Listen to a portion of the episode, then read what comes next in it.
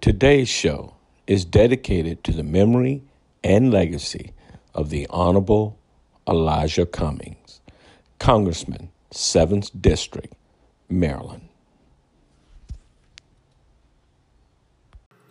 Welcome to Success in the Evening. I'm your host, Coach Ricky Terry, president of One Due North LLC, and we want to thank you for joining the show today. We got a lot of things coming at you, and uh, there's an opportunity for this to be to be a sad occasion. But I'm gonna be honest with you, we're celebrating life, the life of one of our leaders, the life of one of our heroes, a person who looked like me and looked like my son and looked like my grandfather and my uncle, who spoke like a cousin who loved me, who cared about his people, who cared about all people, the Honorable Elijah Cummings.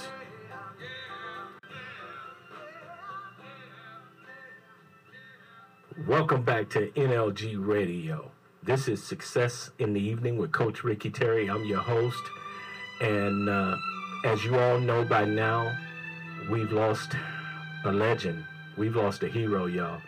But we're not really, really mourning. We're just respectfully remembering. And I want you guys to hang with me today because we're going to have some really great guests that are going to be a part of the conversation today. Some of those who walked in the shadow of the Honorable Elijah Cummings, some of those who sat around dinner tables and breakfast tables and living room dining tables or couches and they just talked. And we're going to remember this hero today. And if you don't know him, we're going to introduce you to him.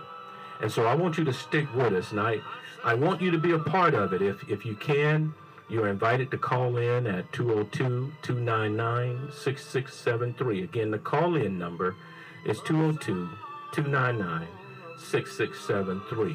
And we're going to ask that you be patient because we're anticipating, you know, a little bit of a flood. But um, if you got a story of uh, the congressman, we want you to share it with us as we're going to share. So I want you to stick around. Welcome back to Success in the Evening. This show is produced, sponsored, and directed by OneDueNorth.com. Guys, we have a very special guest on the phone today, and so we're not going to waste a whole lot of time. We got a, a lot of people lined up for the call that's going to be joining us. So we're going to get right into it. Again, we are honoring the life of Elijah Cummings, Congressman out of Baltimore, Maryland, the 7th District. Who we got on the phone with us today? Ladies and gentlemen, we have Mr. Arnold Jolivet. Uh, he was personally connected with uh, Mr. Uh, Cummings. Uh, Mr. Jolivet, are you still here? I'm here. Thank you for having me on. Well, we, we thank you, sir, and um, on behalf of, of my team, the flight crew, we want to welcome you to Success in the Evening.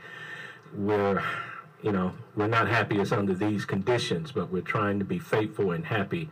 And we're trying to make sure that the right story get told. Uh, it's been pushed out of the national news almost completely. So I feel like it's one due north. I feel like it's our job to make sure that his story gets told to his people. And I know you were close. You knew. Can you um, can you tell us a little bit about your experience with the congressman and, and what it was like and what it must have been like for him, sir? Well, uh, I was blessed to have known uh, Congressman Cummings, uh, not just as the congressman, but I was blessed to have known him uh, prior to uh, his move into public service. Uh, his my father, the late Arnold Jolivet Sr., and Congressman Cummings were good friends. Uh, they've known each other for almost 40 years, 40 plus years. And I had a chance to see up close and personal uh, a, a, side that, um, you know, the public may not have seen, but also the side that he also shared with those that he represented. Uh, he was a person that had a huge heart, uh, would try to help anyone anytime that he could. And the great thing about it is, as he continued to grow uh, as an individual and grow in his service, the platform in which he was able to help people uh, expanded and he was able to do more good. So I was always, even as a as a as a teenager, I was in awe of this man's work ethic. You know, at first being a, an, an attorney, uh, and, and, working for his uh, his clients, and then going into public service, and just being one of the hardest working uh, public servants uh, that I've seen. He was really the standard bearer uh, for all public servants and how they should uh, conduct their lives. Wow. Well, you know, I'm going to ask you since we get the the first opportunity to hear what he was like as the man without his title and just how he would share himself. What was it like to sit in his presence? And can you share anything with well, us that uh, he. What, what, what the story I've always heard is, um, you know, as, as most people know, Congressman Cummings was a, uh, a Howard University Bison, uh, which I am myself. Uh, one of the one of the factors that motivated me to, to attend Howard was some of the great men and women that that uh, went before. Uh, and a lot of folks don't know the story that you know he he wasn't initially going to be able to uh, attend Howard University because his parents just simply didn't have the money, and so um, he thought he was going to have to end up going to a different university. Uh, when his father dropped him off at Carver Hall in D.C., his father told him, "Son, this is this is all I got," and he basically gave him a few dollars uh, and in, in, in, a, in, in, one or two pieces of luggage, and, and, that was it. He knew he had to make it on his own, but he got a phone call from the financial office of Howard University, and they told him that someone had uh, declined or someone decided that they weren't coming to Howard, and there was a spot that had opened up for him to be able to attend the university. And so he did not take lightly that opportunity to receive that help financially of becoming a student at Howard and, and made the most of it. So, you know, that was really something that, that motivated me and still motivates me that, you know, to not take lightly an opportunity that uh, that someone is giving you. And once he got on campus at Howard, I mean, he just really took off and, and made a name for himself. Well, I'm glad you brought that up because I have an audio um, that I want to play of him talking about that and we want to take take a real slight break and play that audio, and then we're going to come right back to you. Okay? Okay. She's stuck over there in the balcony. She'll be over in a few minutes. But we grew up in a household where we were taught to constantly lift up other people. We were taught to take whatever we had, whatever deck of cards we were given, or whatever hand we had and make the best of it. My father, his favorite meal was a sweet potato. Mm-hmm. And I remember sometimes he would sit down with the sweet potato and he would take it in it and put it on the table and he'd say, you know,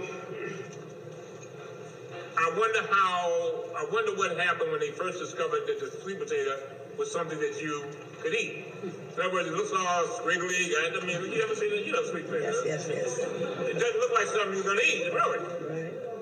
And he said then one day somebody decided to heat it up hmm. and discovered that it was food and it was nourishing to the body. His point was that no matter what, where you are, you can transform your life to life. That's right. And he would constantly talk about bringing life to life. And as I close, let me say this. When I got to Howard University, the I had a situation where my father brought me up to Carver Hall in 1969. He drives up, and all I had was a suitcase.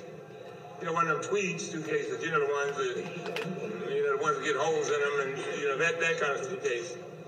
And I had a green bag, trash bag with all my stuff in it.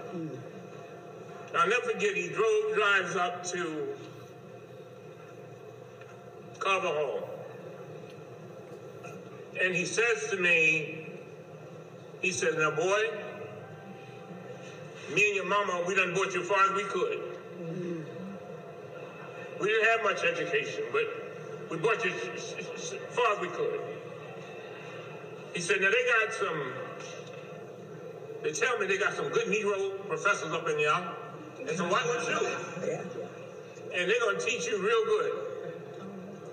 He said, but no matter what you do, no matter where you go, no matter what you do, remember this. Said, I want you to go in those walls of Howard University and get blessed so you can bless. Get blessed so you can bless. That is what this is all about. And so I thank all of you for making it possible to be a part of the blessing. I often tell people, people come up to me all the time saying, Oh, thank you, Congressman. Thank you for this. Thank you for that.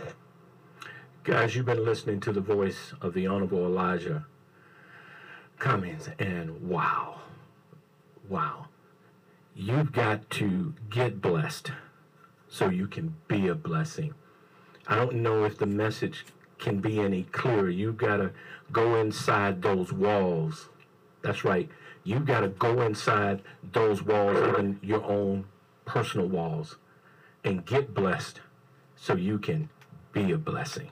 Sir, when you hear him say that, when you hear him hear him speak with that passion and direction and purpose, what comes to mind? Well, I, I think it just uh, really encapsulates um, his life and his legacy because he was always challenging uh, everyone to do better, to be better. Uh, he spoke several times at uh, awards events or even the smaller groups to minority contractors and minority business people. And one thing he would always push is for them to do better, to work harder, uh, to, to dream bigger, uh, not for themselves, but to be able to reach back to someone else who was trying to make it to pull them up. Come on now, and keep one talking. thing that that was um, that I, that I loved about him is he also challenged those in government. Uh, he also often talked about how uh, people in public service and, and government can get comfortable uh, in those positions, but he was always challenging them to do more if there was uh, legislation uh, that was passed to uh, help level the playing field for economically. He would always push his, his counterparts to do more and to be more. And I think what it did, uh, even though we have a long way to go, I think that it also motivated those around him who were in public office, those were in Congress, those were the senators, but even in the local level, it motivated them to do more because one, they knew that he would hold them accountable, and number two, uh, as I mentioned before, his work ethic was such that it made people look like they weren't doing what they were supposed to do if they didn't do at least half of what he was doing. Wow. So when when we talk about the standard bearer, the torch carrier, he set the standard. Um, you were blessed to be mentored by him. I gotta ask you, tell me, tell me what it was like to to sit back, just you and him, and, and be able to hold a conversation, those intimate moments, uh, because I crave them when I get around the people I look up to. What was that like for you? Well, I mean, he, he often talked about the, the mentors that he had, such as uh, great men like uh, uh, former Congressman Parren J. Mitchell, uh, those people that, that he had sat at the foot of and learned from them. So when you get around uh, someone that has that that that knowledge or that lineage, all you can really do is listen. You know, there's really not a whole lot for me to say when someone like uh, uh, Elijah Cummings talks. All all I have to do is listen. And so, you know, that was that was the blessing of being able to just hear him speak. Uh, but more importantly, just watch how he interacted uh, with people. When he would go to an event or when he was out and about in public, he didn't have an entourage, he didn't have handlers, he didn't have bodyguards you know, he was he was accessible. You could touch him, you could stop him, you could talk to him. You know, you hear so many people now who are, who are speaking about his legacy, and, and they'll tell you that they, they saw him in a supermarket. You know, they saw him at a at a restaurant or at the dry cleaners, or you know, uh, you know, out and about at an event. You know, he wasn't someone who was sitting uh, up, you know, in a house on the hill. He he still had his uh, home in West Baltimore that he lived at for you know, for over 30 years. I was hoping you I was hoping you get to that. And for those that don't know, oftentimes, and I'm just going to say this, when we make it, the first thing we want to do is move out. That's just what we want to do. We, we, we equate moving up with moving out and leaving those behind us to fend for themselves. And here is the idea of the perfect, the, the perfect leader doesn't leave his people and lead from a mansion. He stays in the vineyard. He he stayed in the field. He he kept his hand to the plow with the people until all the people came up. That's the mark of a leader. A leader is someone who understands their people and looks out for their welfare. That's what a leader is. A leader makes sure that their people eat first. When Baltimore was in trouble, deep trouble, and, and the Freddie Gray tragedy was going on, we didn't have to search for our leader. Our leader was already living amongst us. What was that like, sir, to, to watch leadership under fire? And, and I remember watching him and thinking how proud I was that there was one man who was willing to stand up when no other man was was willing to take those hits. What was it like watching him on the front line of that that that burning fire?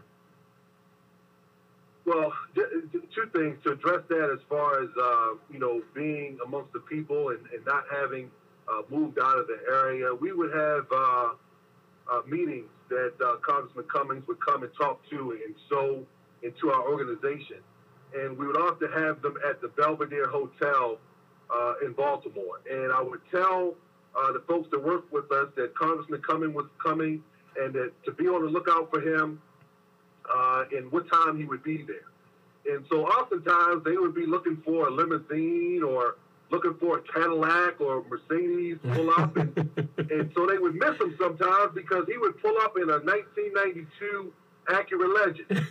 and then and I would and I would say I would say to him, when you when you gonna get a new car, Congressman? And he was like, Oh, I don't need a new car. This this fits me just fine. Gets me back and forth to DC. All I need to do. But uh, so so you know, but as far as his presence, uh, I would say that his mere presence had a calming influence uh, among the community because uh, he wasn't the type of person that came around when trouble happened. He wasn't the type of person that just came around uh, for a photo op or for a, a TV hit. You know, he was already there in the community when the, the Freddie Gray uh, incident happened, you know, 10 minutes from his home, 15 minutes from his home. So he didn't have to uh, get on a plane or he didn't have to make a decision as to, you know, what he was going to do. It was already in his heart and his spirit uh, because he had a pulse and a sense of what was going on in the community. And he was received uh, by those in the community because they saw him there all the time, not just when uh, the rest of the world was descending upon Baltimore because we had uh, news people coming from all over the world when yes. the Freddie Gray incident happened. And once all of the hype was over, they packed up their trucks and their microphones and and, and, and their boom mics and they left. Well, I want to tell you, I want to tell you what I loved about that. I I, I, I listened to him speak at uh, one of the universities where he was called to to speak, and he spoke about that very thing, where there were all of these cameras, as you described, from all kind of nations, uh, Paris and and and and um, everywhere, you know, and and he and he welcomed them and thanked them for coming to to learn about and hear about, but he also challenged them as as all leaders, as all people who have a platform should be challenged. He asked them where were you when he was being raised by a mother who had an addiction problem? Where were you when lead was going through his body? Because he had moved from house to house to house and each house was filled with lead as a little boy. And so that lead lead uh, got into his bloodstream which gave him some disadvantages that other people didn't have. Where were you when he needed you? And that's the challenge i think all of us have. Where are we when they need us? You know, he asked a question What will history ask of you? And what will you say when it asks you, Where were you when the country, when the Constitution needed you most? Did you complain or were you in the game? So we're going to play another clip from the congressman. Can you stand by for a second, please? Absolutely. And I told them, no, no, no, no, no, no, no, no, you got it backwards. I said, you know, I appreciate you. I appreciate you for giving me opportunity. What is a preacher without a congregation? Come on now. What's a teacher without a student? In other words, I believe that part of my destiny and part of my purpose on earth, Hobbs, is to lift other people up. But if I don't have people to lift up, if I don't have people to stand up for, then I cannot feed my soul. And I'm about feeding my soul. I don't want to die feeling that I did not do everything in my power to make a difference. You know why? Because somebody stood up for me. A mother and father stood up for me. Teachers stood up for me when I was in special ed. My uh, fellow classmates stood up for me at Howard University when I was admitted into Phi Beta Kappa and didn't even know what Phi Beta Kappa was. Law professors stood up for me. The doctors at Hopkins, 27 different nationalities, stood up for me. Our diversity is not our problem. It is our promise. And so, again, I thank all of you for being here. I'm going to get me a Diet Coke. Guys, you've been listening to the voice of the Honorable Elijah Cummings. We've lost him, and this one's going to hurt for a little while. We lost a great leader. Sir, I want to I want to thank you for calling us, for giving us some insight, personal insight into the congressman. Before we let you go, though, is there one thing you believe that the congressman would want us to know as a point of action? Could you share something with us, please? Well, I'll share this with you, and I, and I believe that uh, Congressman Cummings um, got this saying from uh, Reverend Jesse Jackson, but it was something he would often say, and it really wasn't so much what he said, but how he said it, how he said it. And there's no way that I could duplicate the same uh, emphasis or the same passion that he would say it. But normally after the meetings that he would speak at for our contractors, he would say, I'm tired of sailing my little boat far inside the harbor bar. I want to go out where the big ship float, out on the deep where the great ones are. And should my final frail craft prove too slight for waves that sweep those billow over, I'd rather go down in the stirring fight than drown to death at the sheltered at the sheltered shore. So that was that was a, a, a saying that he would often say, and he would say that to encourage everyone to think bigger, to be bigger, to not settle for being that little ship, but have the guts and the courage to go out where the big ships are and fight for everything that you want and everything that the, the people that went before us, more importantly, fought for, for us to have, for us to be, and for us to do. So uh, I'm just uh, excited that you uh, took the time to pay this tribute, and I thank you again for uh, having me on. Sir, I, I want to I want to say thank you, and I want to make the listeners understand something. We we've got to go and we got to go to a break, and we got to pick up another caller. But I, really want to thank the brotherhood um, and the sisterhood, uh, starting with I've got to thank uh, a good friend of my wife of over forty some odd years, uh, Colette Houchins, and I want to thank uh, Rudy Gass- Gasson. I want to thank them for making this connection happen that got me to you. Uh, and I want to thank the community of Baltimore for how you are, you know, how you're holding your head up, guys. And we, we know you took a hit. We, we know this one hurt. And I want to assure you that there are, if not an entire nation, there are uh, a lot of us that are putting our arms around you guys right now. The Charm City could use some love right now. During its darkest days, its chief its chief leader stood up to to the principalities of, of, of this world and he didn't bat an eye he he went forward and and he rose and raised up a bunch of leaders out of Baltimore and so we can't wait to to meet you guys. We know you're coming from every end of Baltimore and as good soldiers to fight the good fight, and I want to encourage you that uh, you take his ideas, you you take the mantle from wherever you are, and you run with it as if your life depended on it. Because while they may think they had stopped the drum beat in the drum major, I can tell you this right now: the dream and the reality of the dream still marches on. Guys, you've been listening to Success in the Evening with Coach Ricky Terry. We're going to take a quick break and then we're going to come back with uh, the Executive Director of ASALH. Thank you again, sir, and give our condolences to the family, please. All right. Thank you. God bless. Welcome back to NLGradio.com. You're listening to Success in the Evening with Coach Ricky Terry, and we are honoring the Honorable Elijah Cummings today. This is something I'm really, really proud of because I've worked my whole life because of the blueprints that men and women like the congressman who gave us an opportunity to bear the torch and I couldn't wait to put my hands on that torch and try to run with it. I couldn't wait to try to teach somebody else how to run with that torch. And speaking of running with the torch, we are fortunate to have the executive director of ASALH on the line with us today. Miss Sylvia, how you doing? Fine yourself, Rick. How's everything going? I, I, well, I got to say what I say. I'm doing supercalifragilisticexpialidocious kind of good.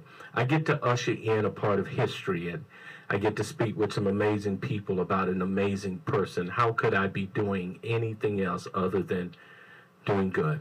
Would you please, please introduce yourself completely to our listening audience, and then let's talk about the congressman.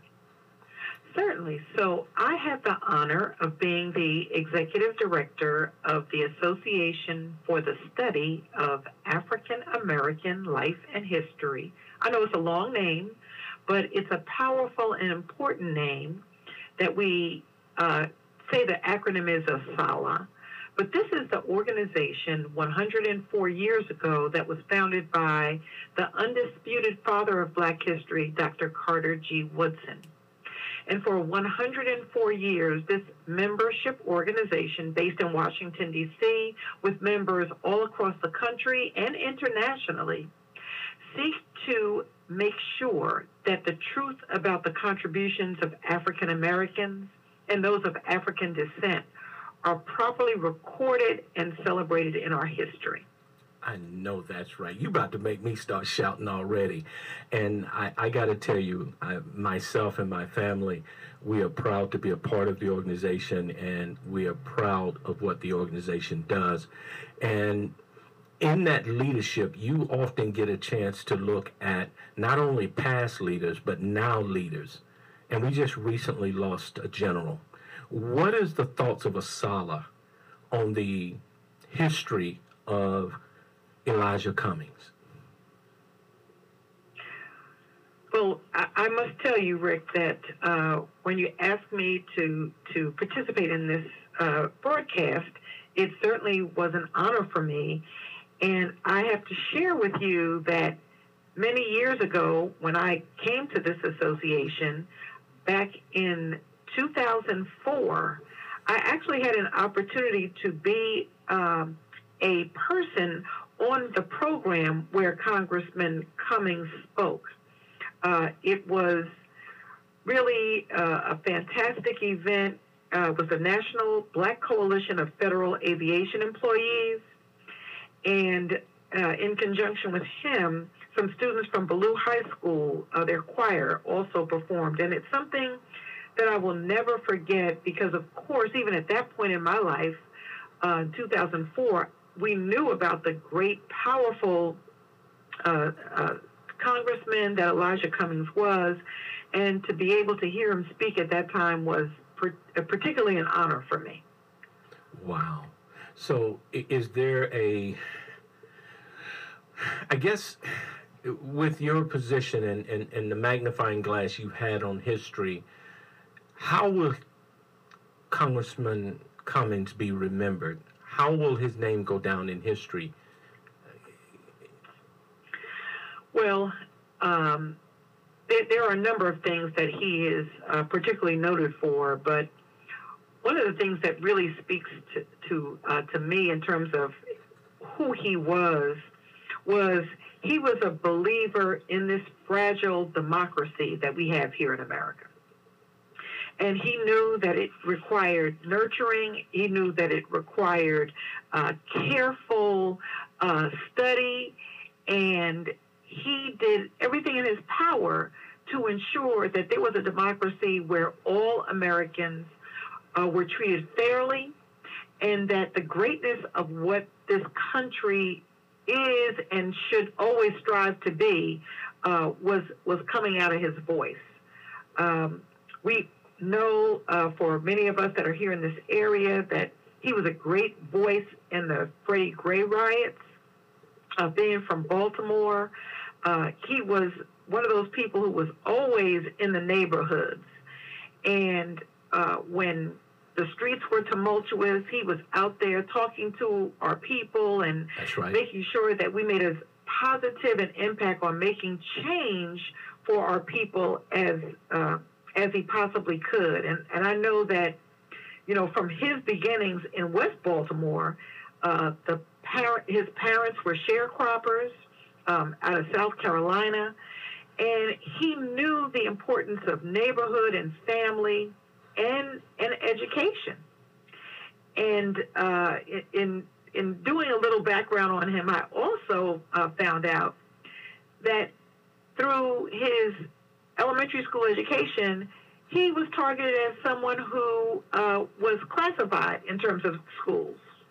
And like so many of our children, um, the system does not accurately connect to who we are, and uh, it puts uh, many of our children in special ed and that sort of thing. But if you persevere, uh, you can still achieve. You can't, you know, he wouldn't let that label uh, determine how far he could go. And so he went on to, uh, to, to, law school and was a, uh, a member of Phi Beta Kappa, the, the Honor Society, and went on to, to law school and became a politician, one of those people who change, uh, who's a change agent. And much like Dr. Carter G. Woodson, the father of black history, individuals like Congressman Cummings who take it upon themselves to fight the good fight until the end, and that's certainly what he did. Um, it just shows the power of what one person can do once you put your mind to it. That is absolutely correct. And I, I want to make sure that the listeners understand you can't wait for the next drum major to come along.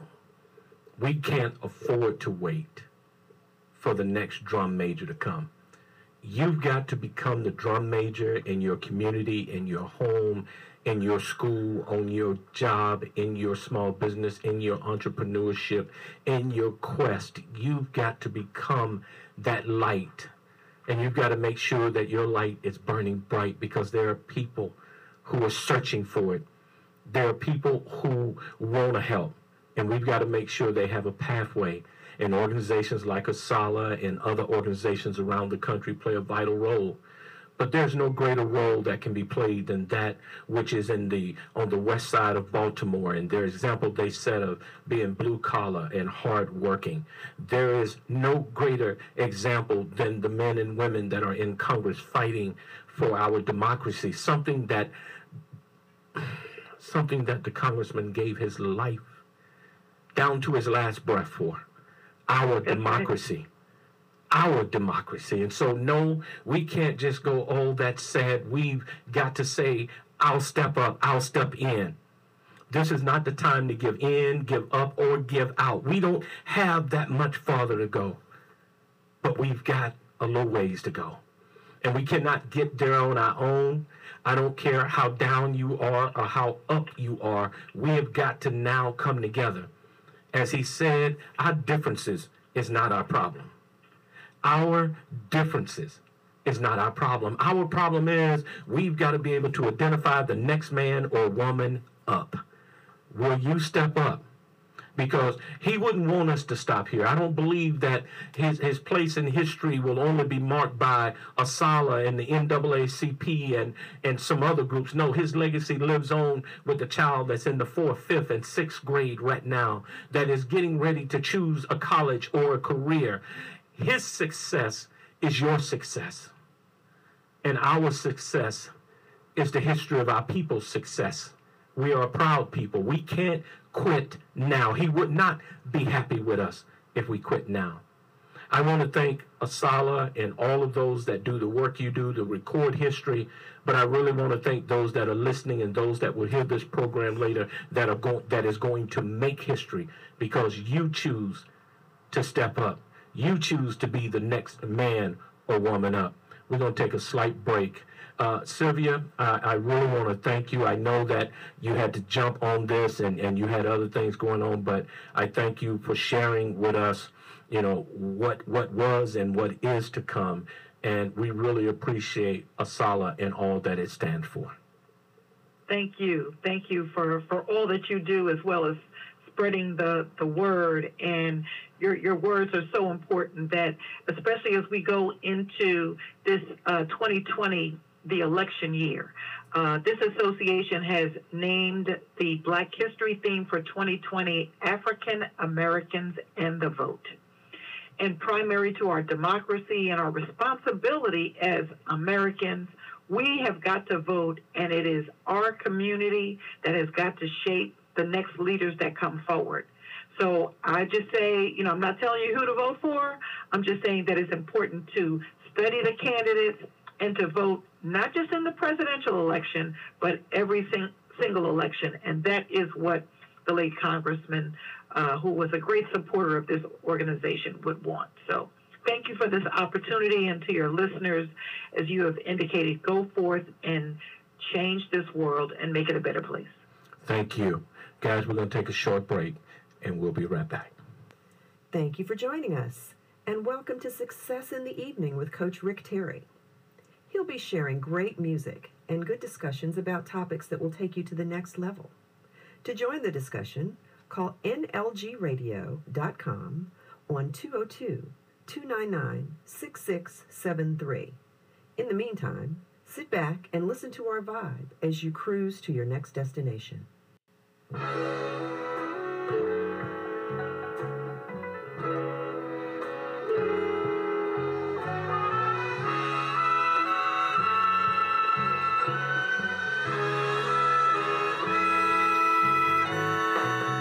To let you know that today we are celebrating the special life and contributions of the the, the man, the congressman Elijah Eugene uh, Cummings.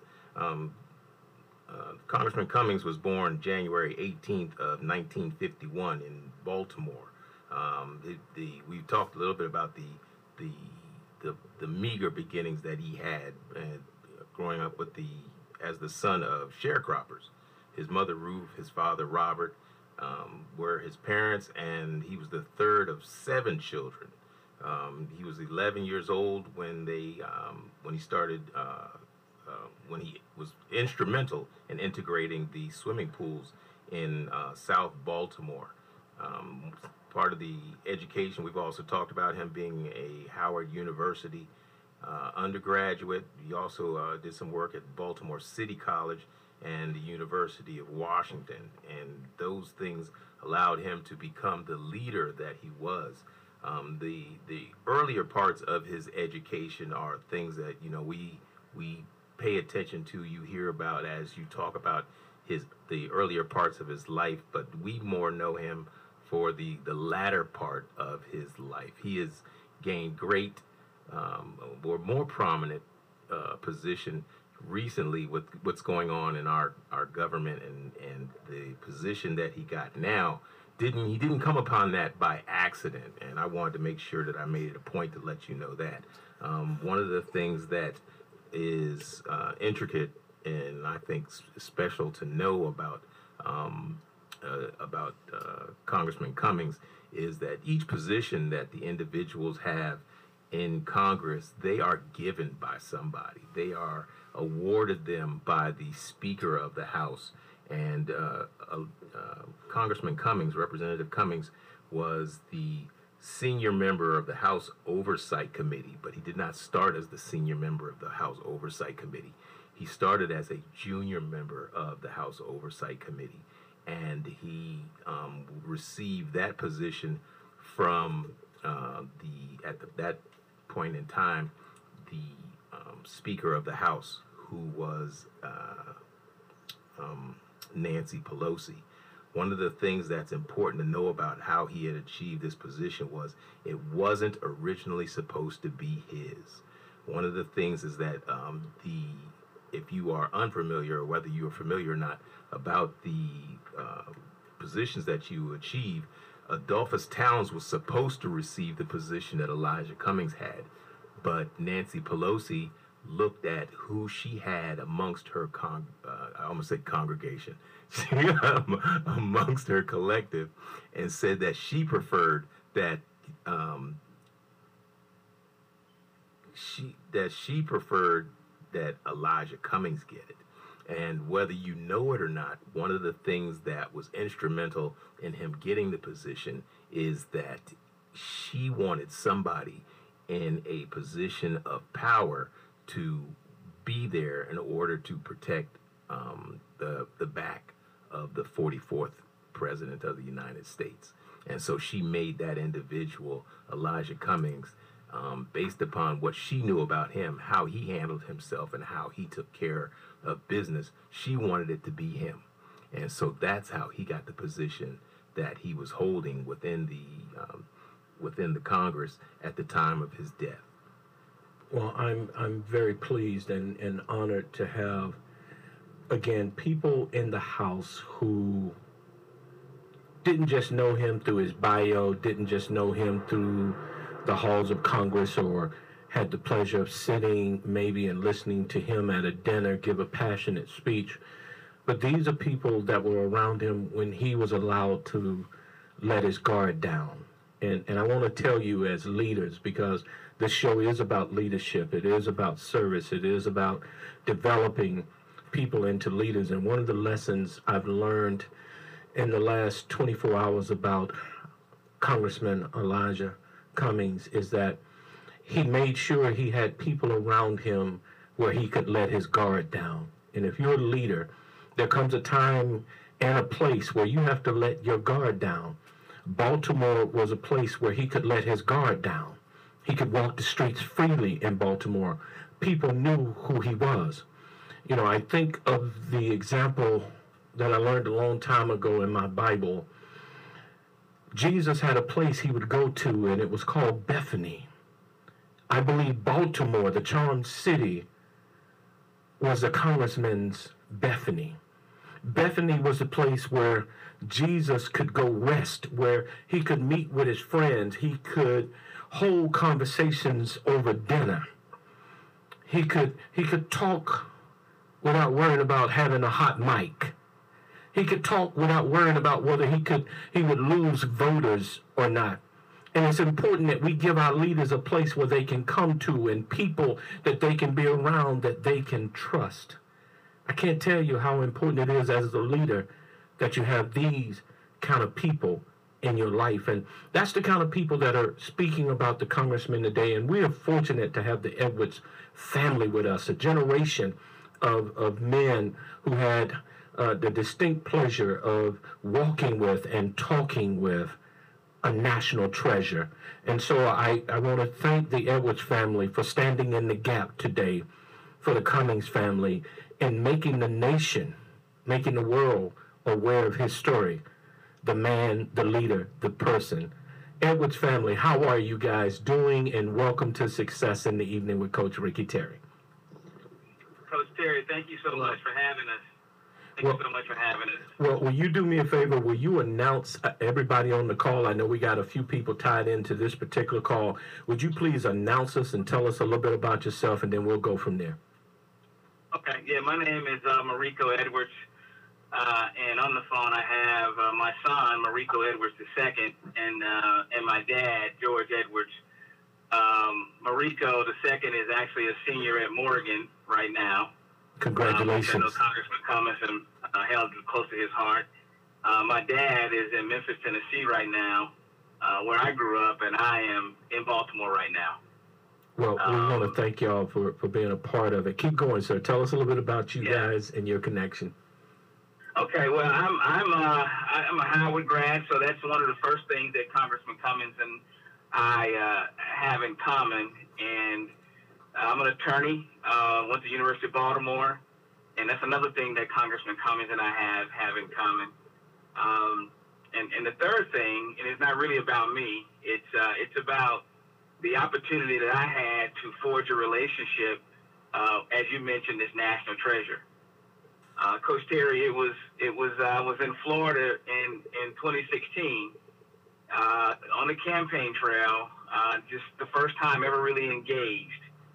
And the day before I was supposed to leave, I got a phone call, and somebody said to me, "Hey, we we we like to know if you want to staff Congressman Cummings." right? And I'm sitting there like, really? You're asking me if I want to do that? Like, this is a man that I have admired from a distance, and now, now keep in mind, I didn't know what staff meant, but I knew it was some close proximity. so you heard you heard Um, enough, huh? I had heard enough, and I said absolutely. And so, and so, what that meant it was that you know Congressman Cummings was on a two-day battleground, grassroots, door-to-door, church-to-church mission to get out a message of getting out to vote. And I was the guy that was asked and accepted the honor of being with him, just he and I. And it was supposed to be just a morning. There was a there was a, a, a, a voting initiative called Souls to the Polls. And what that is is that that Sunday before election day, before election Tuesday, there was a there was a movement to go to as many churches as possible. And I was charged with being with him and taking him from the churches that we were supposed to go to. And it was supposed to be just a morning. But the congressman and I, we connected quickly. We found, and may, I won't say we found, he found, I found, but somehow there was this divine connection when we began to talk, and I could feel in my spirit that it was teacher to pupil. Mm. And he, Mm. just, he opened up on so many things uh, about his journey. We found out that like his parents were sharecroppers. My grandparents were sharecroppers. And we talked about that. So we went from talking from politics to why are we here? And, and it, it was just an amazing, amazing uh, experience for me. And, and one that, and I, I and, and more questions you ask me, I can tell you, but but but it allowed me the opportunity to really understand who he was as a man, as a leader, and as a person, and, and then embodies the the concepts that you're talking about about him today. Well, I'm gonna tell Um, you, I, I'm, I'm gonna cut in here because one of the things that, that I heard him say, I've, I've, I've read uh, some of the things he said, and he would often say that our children are the living message that we send to a future we will never see. And when I, and when I hear you speak of him in terms of mentorship, it, that's the Yes, sir. first thing I hear is that no matter how busy we are, no matter no matter how demanding our schedules, whether they be private, public service, or national service, we must never forget that it's incumbent upon us to raise up the next generation. And when I looked at your bio as as this thing started to come together because of all the people who took part in making sure that we celebrated his life today on this show. The one thing I recognize is all of the people whom he touched. What was that like? And, and any any of your, your family that's on the phone, what was it like to have that kind of presence within your family, within within close proximity? What was that like? Dad, you wanna you wanna chime in? Yes, and I, I can remember when when I when I first met uh, Congressman Elijah Cummings. You know, I was visiting my son um, Rico there, who who had um, he had spent some quality time, as he was saying, with uh, the congressman doing work in Florida, and uh, you know helping out doing some political work. And and, and when the congressman had a fundraiser uh, in Baltimore, I was visiting my son then, and and he invited me to that fundraiser. And I was about to meet a congressman. I thought that's what I said in my mind. Man, my son is going to give me an opportunity to meet a congressman. After all, he, he, he, he, he I was about to be a congressman. That was one of the. He didn't. I didn't show it. I don't guess that much, but that was an exciting moment for me. I didn't. I didn't know much about about his work. Only that uh, whatever he was doing, it was important enough for him to be on the evening news. Wow. And, and um, he was almost like a superhero. And, and they knew that it would be an honor for my son invited me to that fundraiser. I was saying it's going to be an honor for me to meet him. And, and when Congressman Cummings walked into the room, I remember people stood up and, and they gave him a hand clap. And it was the type of welcome that usually is reserved for a guest preacher at a church or something. And, and he shook all of our hands. And he even asked me, he said, What is your name? You know, as an introduction. And I, and I believe in, in Congressman Cummings. And I saw him as a personal hero uh, as as my attitude became more personal with him in that little short time. And, and at the close, the, the closing words that I can remember him saying, you know, uh, in his last days on this earth, I remember him saying, when you see some people doing some people doing wrong, and, and when your children ask you the question, what did you do? And Mm. that's, that's what I remember. What did you do when you saw wrong? Whether it was in school, on the streets, in politics, or whatever. The question is, what did you do? To join the discussion, call nlgradio.com on 202 299 6673. a few things about Elijah Cummings that we didn't touch on earlier that I thought was very powerful about him and his legacy in general is that uh, his grandfather actually experienced, you know, he was a man that spoke up no matter, you know, no matter what. He spoke up especially against, uh, you know, people that, you know, against discrimination. He spoke up again. He spoke up for the poor, and it was also one of those things that when he was younger, he witnessed uh, his grand his great grandfather actually you know passing because uh, he was a black man and they would not you know do surgery on him unfortunately so Oh my he, God. yeah so it was it was a pretty you know he had a slightly different point of view uh, growing up but he didn't allow that to hold him back so it was just you know his life his legacy is just very very powerful. And it's just something that us young people can definitely learn from. I really appreciate the fact that he did not leave his community and move which you already touched on earlier uh, coach ricky terry. Um, he wanted to be amongst his constituents. So it was just very um, interesting to see even when you know our, our president wanted to speak up negatively about Baltimore, he was one of the first few people to jump in and take up for Baltimore and say, hey, you know, stop throwing out, you know, racial slurs and different things like that. He just really spoke up and said, I walk these streets every day. Instead of, you know, talking about it and complaining about it, let's all go about making a change. So I thought that was very, very powerful. Uh, and one thing to note, uh, he will be dearly missed. One thing uh, I do appreciate about him is that he was basically um, an image, something that we needed. Uh, when he was younger, he thought it was he wanted to become a lawyer and attorney because he wanted, you know, to other individuals that look like him as well to know that they can be entertainers as you know they don't have to just be be entertainers. more than Yeah, be entertainers, more than right. entertainers.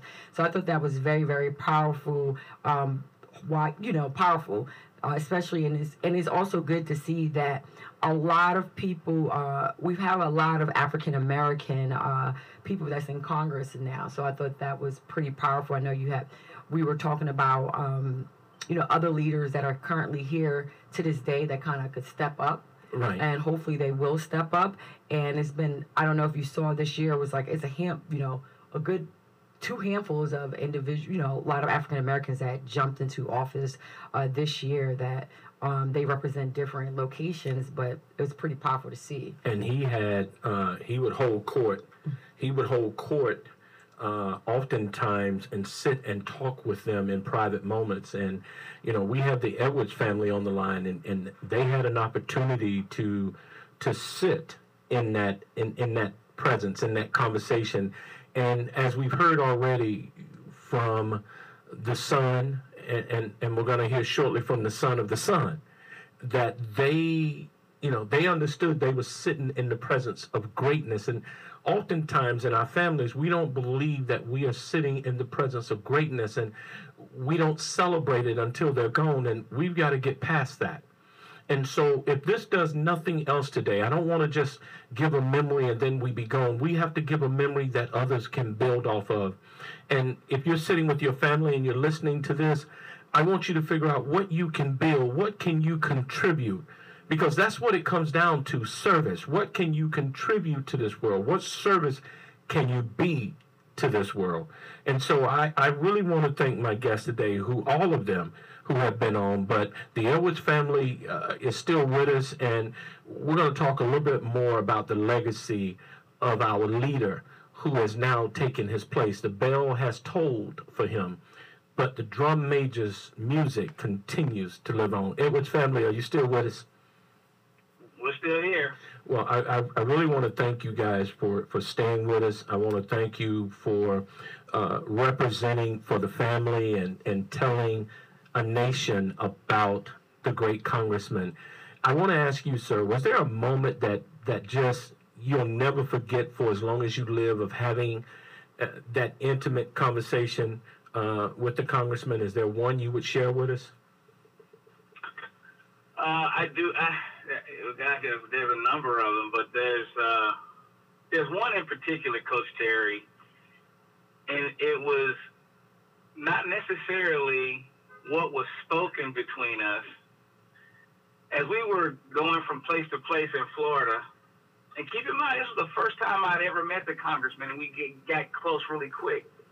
I noticed that, you know, he was a bit tired. And I said to the congressman, you know, we, we should probably stop and get, get you get you some rest or just not move. And he looked at me and he said, you know, you're right. So he said, find me a tree. So I'm driving this big SUV, and I found this tree. It looked like a little weeping willow. Okay. And and so we parked under that tree. And he says, "All right, um, pull this chair back." And he fell asleep. Wow. Just like that? Just like that. I mean, I'm sitting in the car, and, and I was about to get out. He goes, "No, no, no." He said, "You stay right here." And he fell asleep. And that, you know, and again, this treasure, this iconic man, our history here. He's sitting here, he's trusting me, and I will never, ever forget. And it wasn't some imparting words on his part, it wasn't some, hey, this is some great, you know, quote. He sat and took his power nap. And when he woke up, he looked at me. He asked me. He says, "Where did you get your humility from?" Wow. And I and I and I said the same thing. Like you know, because he started to like he. I guess he had read my bio too before riding with me, and then seeing how I treated him. And I began to tell the story about I grew up in the church. I grew up Seven Day Adventist, and I told him about the experiences of of our communion and I told him about my experience of washing other people's feet in that humbling servant sort of position. And I shared with him about my dad, who's on the phone with you right now, and my mom, and kind of how they were, and the examples that I saw. And I said, I think that's where I get it from, Congressman. He says, No, that's where you got it from. He says, Man, you you should be running for office. You should be, you know. I said, Congressman, I, I with all due respect, I, I agree with you, but I think I'm going to serve in a different capacity. And we talked about that. And that we won't get into. and so, and, and so, and so, I'm serving in a capacity that he and I sort of talked about after he had taken his power nap, asked me where I got my humility. And I respectfully said, I, I want to serve in a different capacity. And I'm, and, I'm, and I'm doing just that. But I will tell you, he and I talked about in 2020, and you got to make me emotional right here. Take your time, brother. Where, wherever he wanted me to be, to do what we did in 2016, I was his guy. Wow. And we, I was looking forward to that. Well, I want to I encourage you. I don't care where you go. You can go to Milwaukee. You can go to back to Florida, Ohio. Didn't matter. I'm riding with you, Congressman. Wow. And that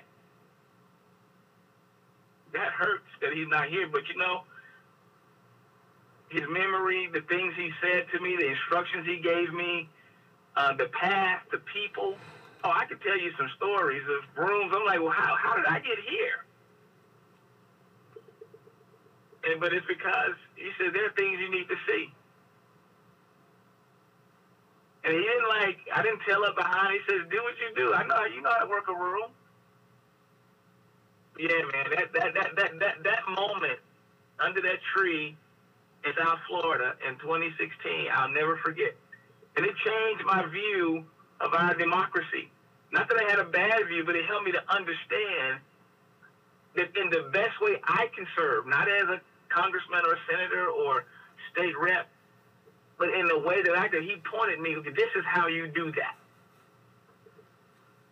He respected enough that I knew sort of what I felt like my calling was, and he wanted to help give me direction. I'm going to tell you, powerful man. And so it's not. So so what I want to do now is is um, I didn't you know any chance I get to bring my children in to whatever resources I have. That's one of the reasons why I brought my son to that breakfast. And I'd like for you to talk to him now because I think he, you know, he may have something to say because he is that, he is my future. He is my child that represents a generation of things I won't see, as Congressman Cummings said. Well, So I'd like for you to talk to him right now, if, if you don't mind, Coach Terry. But uh, I, I don't mind yeah, at all. miss that man. Yeah. I don't mind at all. And, and before we do, I want to share something with you because, like I said to your father, I hear the words of wisdom and I, I also hear the effects of what it's like to be in the presence of such an awesome person. And, and, and what, what we are called to do as fathers is to raise up our children in such a way that we would be proud to see them raise up our grandchildren and our grandchildren's children. That's that's what we should should strive to do, and we do that by laying a solid foundation, by putting them in places where, if you will, the word will get into them. That the right people will grab their ear, and that we will put them in the right environment where they can serve and be of service. And so to hear you say how important it was that he mentored you and your father mentored you and you are now mentoring your son and putting him in places, I say to your father and to the late congressman, job well done. I say to every father, to every uncle, to, to every auntie, it's it's your role to make sure that the child is exposed and, and it's one of the same reasons, sir, if you will, that, you know, every part of my my company, One Due North LLC, and every ounce of this show, Success in the Evening, I have my baby boy sitting with me. And because I want him to understand the importance of hard work, the importance of relationship, and the importance of God in our lives and leadership. And so, what I'm going to do at this point, I'm going to bring your son on, but I'm going to ask my son to open up his microphone. He's normally behind the scenes a little bit. Uh, but I'm going to ask him to also open up his microphone. But would you do me a favor? Would you go ahead and introduce your son? And then uh, I'd like for him to go ahead and tell us about his experience and, and his thoughts about where we are. Okay. Well, my son is uh, he's Mariko Edwards II. He's a senior at Morgan, Morgan, graduating in May, and um, yeah, he's he's uh, he's a great first kid anybody can have. A first, well, a great first son anybody can have. I do have an older daughter, and uh, he's yeah. Just Mariko, you go ahead and, and talk, son. Uh, good evening. Good evening. Good evening, Mariko. Welcome to Success in the Evening with Coach Ricky Terry. And man, we are excited to have you with us. Can't wait to hear your experience. And, and as you are a senior in college now and getting ready to take on the world, I want you to know that the generation behind you, that's my son, he's 17 and a senior, they're listening to your voice. The older generation who might be too old now to to pick up the sword and fight, they're listening to your words because you are the next leader. And so we're excited to have you on. I think we, we might have saved the best for last, but we're excited to have you on and please share as you wish, sir. Thank you, Coach Terry. Um, so I remember uh, around the time of the Freddie Gray incident of how me and fellow students had you know, marched down Hillen Road in, you know, protesting in honor of, you know, the Freddie Gray death and that impact of how students were leaders together uh, on our own accord. And with that uh, moment, you know, I, I, had a conversation with uh, Congressman Cummings, and I said, you know, how will I be able to lead my fellow peers in the future when so many roads have been paved. And, you know, he said to me, you know, when we were at that breakfast one morning with my father and grandfather, he said, You're on the right path. You were doing what you were supposed to be doing, and you need to continue to be a great leader. Now, at the same time, I told him again how remarkable of an untiring champion he was, and how his commitment to my peers and to uh, my fellow leaders in front of me of how much he, of an impact he had already had. And he was just a, a real, a real life giant in my eyes because he had just done so much. He was almost like invincible. And and just he was a true, true uh, hero and champion um, um, in front of and for the paths that he has forged. Well, I'm so, glad I'm glad you I, shared that. I, I got a question for you.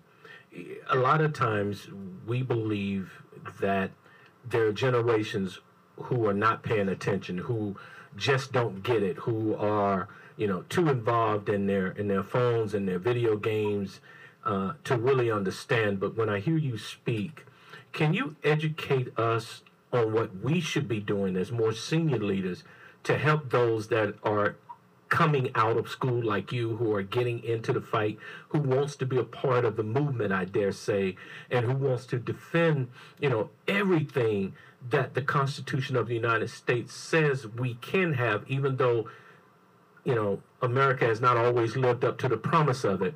What can we do to help you guys continue the fight? Tell us what we need to do. I believe that myself and my peers need to put the phone down and have an honest and realistic conversation with the bricklayers before us. Because you all have seen a path that we may not take. But from your experiences, we know how much we can do down the path that we are bricklaying ourselves and also to just always be in the loop of knowledge when it comes to staying on top of current events. I think the conversations are most important, especially especially with those who have already done before us, just like I spoke with Congressman Cummings, as I do every other day with my father, and as I do with leaders on my own campus. We have to have the conversation. It has to be consistent. It has to be clear, and it has to be current. I I, I think you just gave every adult.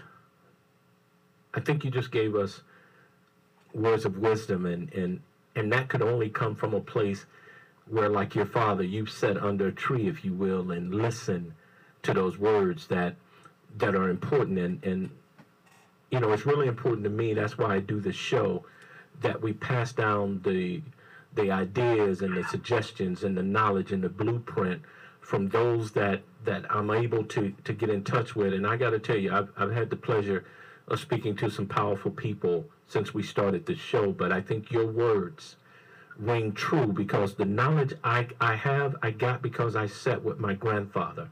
I listened to the men around my grandfather talk, and they were talking about points of pride. How proud do you think Congressman Cummings was of his neighborhood? Very much so. Um, as again a student leader in my own community, I had a lot of conversations with leaders who had been in touch with him as well, and the impact they had on their careers into where they wanted to be leading their foundations into. And I just honestly again think that a combination of staying in a in a on top of it kind of mode uh, mixed in with just some uh, some ideologies really it plays a an impact uh, on all of us here in the city of Baltimore and uh, again just a true untiring champion for the city. Well, I want to thank you. I, I think you again spoke uh, words beyond your age and, and definitely outside of what we as adults have come to think. But I want to remind, especially parents uh, of of uh, of children, it's important that you you put your kids in an environment where they can win, and and sometimes you got to do that by reaching out to your congressman. You got to do that by reaching out to your city council and, and let them know we need access to these people. And, and it's important that you put your children around the best you can get, even if all you can do is take them to a library and introduce them. I want to take a moment, we're going to take a quick break, but I want to play a clip. And, and I got to tell you, this is a very powerful clip. It is remarks from Congressman's uh, first speech on the House floor. Uh, and and I, I got to give um, this is by courtesy of, of uh, NBC News. So we're going to take a slight break. We're going to listen to this, and then we'll be right back after a, um, a music selection. Stay with me, please.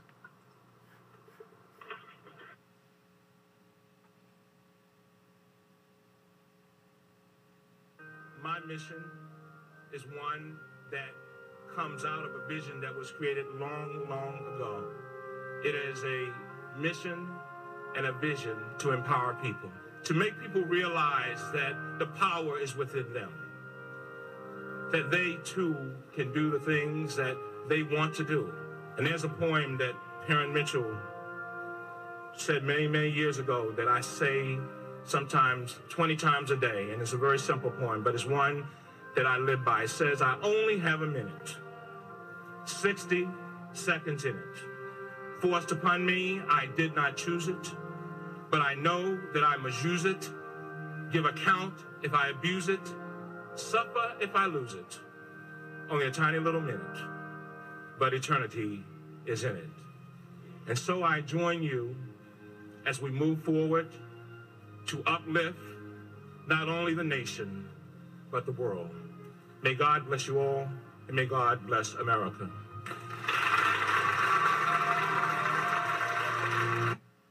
Guys, you're listening to NLG Radio, and today we are celebrating the life and the accomplishment. We have a rare opportunity to go behind the scenes, and I got to tell you, we we get the story the national news give us, and I believe somebody at some level will do a, a tribute uh, that is grand. I I wanted to make sure that we got to tell the story from the grassroots level where the congressman really thrived. I wanted to make sure that you had access to it, not just to hear it, but to take a look at your own families, take a look at your own life, and see if you are doing the things that are going to make us better. We have an obligation to be better. And I want to thank again all of my callers that have been on the line. Uh, I want to thank those that have have uh, just sent in through our uh, Facebook They've just sent in through our Facebook and, and through Instagram and, and all of the connections. And if you want to connect with us, I want you to connect with me on Facebook. I'm really on that one, okay? And I'm going to give you that. It's under the number one, the symbol one, if you will, the number one. Due North, I'm sorry, I got, I got tongue tied there. It's one Due North LLC. One Due North, D U E N O R T H LLC. We're on Facebook. I want you to connect with us, okay? Um, my website is the exact same, oneduenorth.com. Oneduenorth.com. You can connect with us over there as well. But I don't think we should stop here. I don't think we should stop at the memory. I think it's incumbent upon us to raise up. You've heard me say it many times today. We need new drum majors. We need new drum majors. I, I remember when we had Barbara Jordan. I, re, I remember when we had the drum majors like Dr. King and Malcolm X and Shirley uh, Shirley Chisholm. I remember when we had the drum majors who marched for us, who took a beating for us. I remember that. I want to remember right now the ones that we helped to create. My generation and those behind me, it's up to us to help to build the next leader, to light the pathway, to give them an opportunity to show what they can do. And it's also up to us to recognize that we must do better. Elijah Cummings said, We're better than this. We're better than dropping out of high school. We're better than giving up on our college degrees. We're better than walking away from our families. We're better than that. If you want to get better, if you want to move from bitter, we've got to do better. And we got a shining example of what we need to do. And so when we come back, we're going to talk about what we can do to carry on the dream of a fallen leader.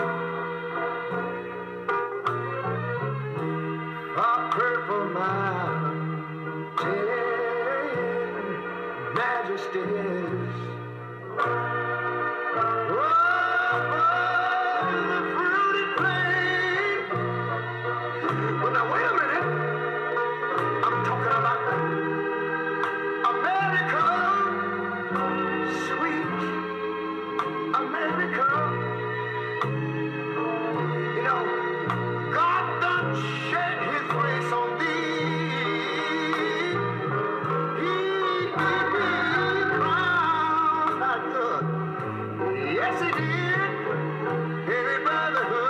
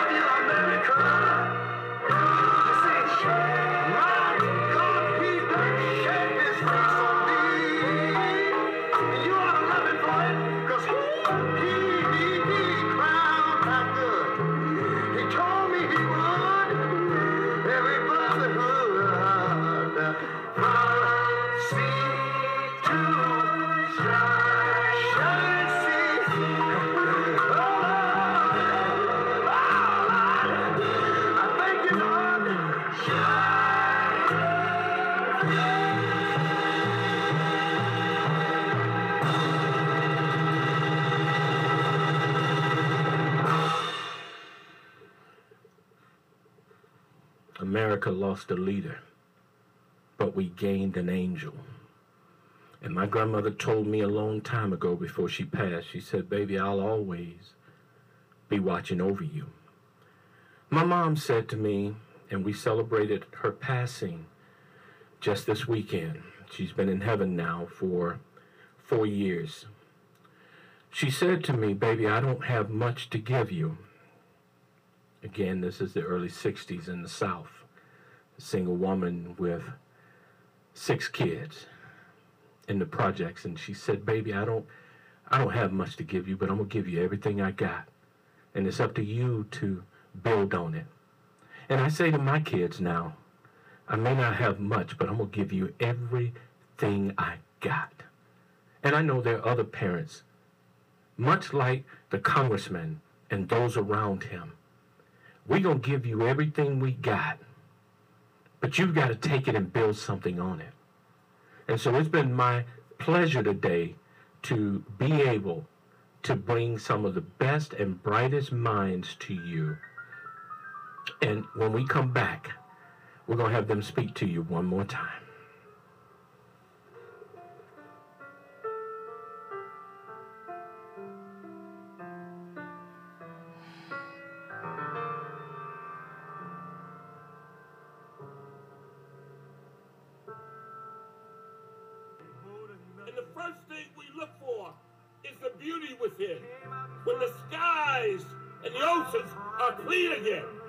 Then we shall be free. When we're free to love anyone we choose. When this world's big enough for all different views. When we all can worship from our own kind of views. Then we shall be free. We shall be free.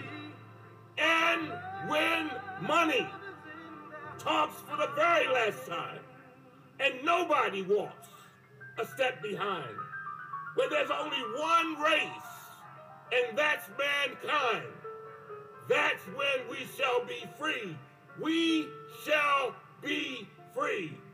Stand straight. Walk proud, because we shall be free. We shall be free. Have a little faith. Hold out, because we shall be free. I love you in a place where there's no space or time. Love you for my life. You're a friend of mine. And when my life is over, remember when we were together. We were alone, and I was singing this song to you. Welcome to NLGradio.com and Success in the Evening with Coach Ricky Terry and the flight crew. Guys, it has been my plum pleasing pleasure to be with you. And before we go all the way off the air, I wanted to bring the Edwards family in one more time. I got to tell you, today has been so special. Today has been beautiful. Mr. Edwards, what have you to say, sir? Uh, Coach Terry, I just wanted to say that thank you for the opportunity for us to um, share our experiences about the Congressman Elijah Cummings and for providing us with the platform as three generation of men who all were touched by him and touched him.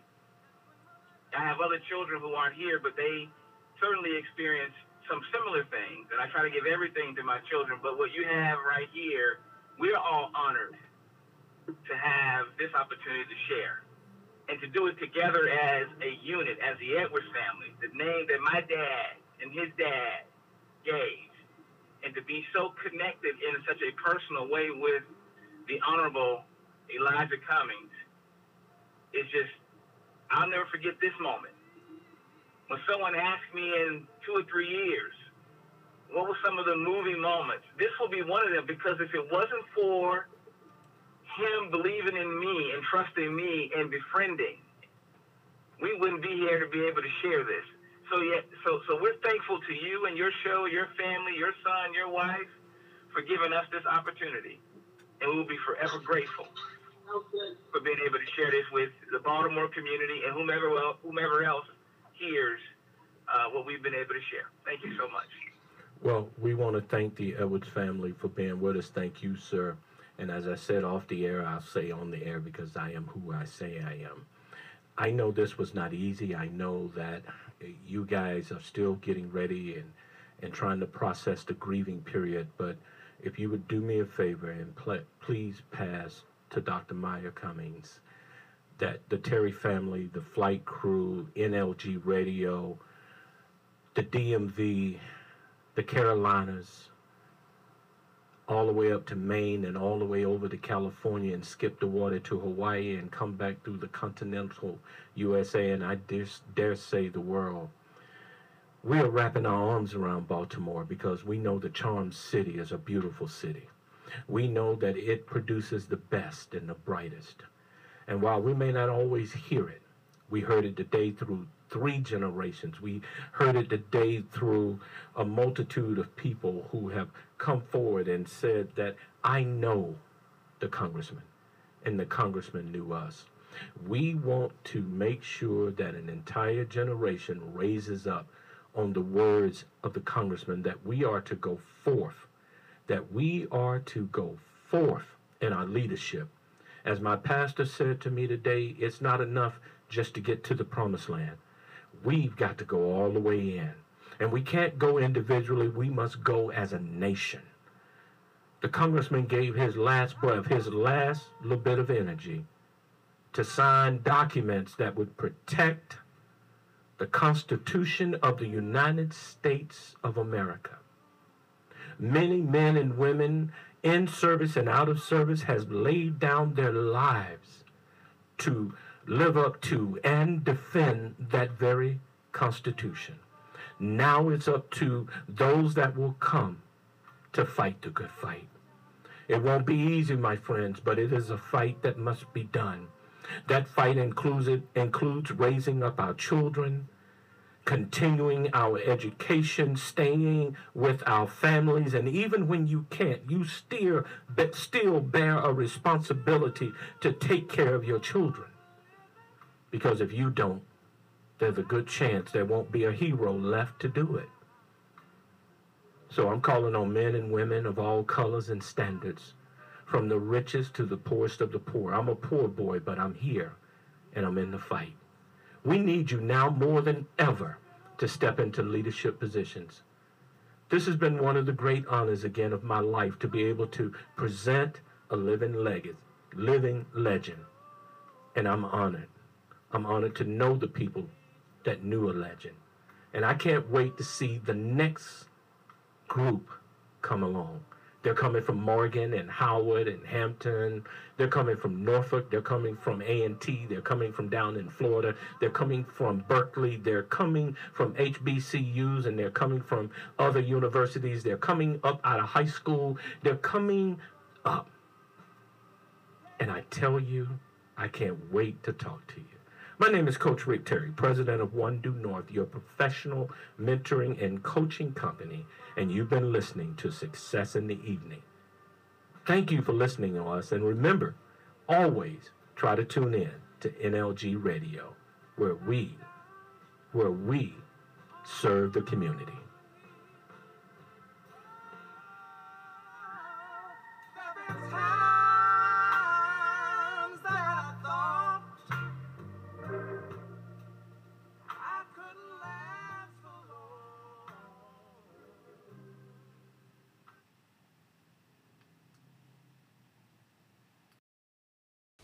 Well, I hope you liked today's message. And if you have a comment or suggestion you would like to leave, just hit the record button. We'll listen to it. And if it's something we can play over the air, I promise you we will. Until then, remember, join us every Monday from 5 to 7 p.m. on nlgradio.com. That's nlgradio.com every Monday from 5 to 7 p.m. And you'll get a chance to join in with the flight crew and our special guests. We'd love to have you. And if you're a first time listener, please let us know. Give us a call. Our call in number is 202 299 6673. My name is Coach Ricky Terry, president of One Due North, and I am your coach.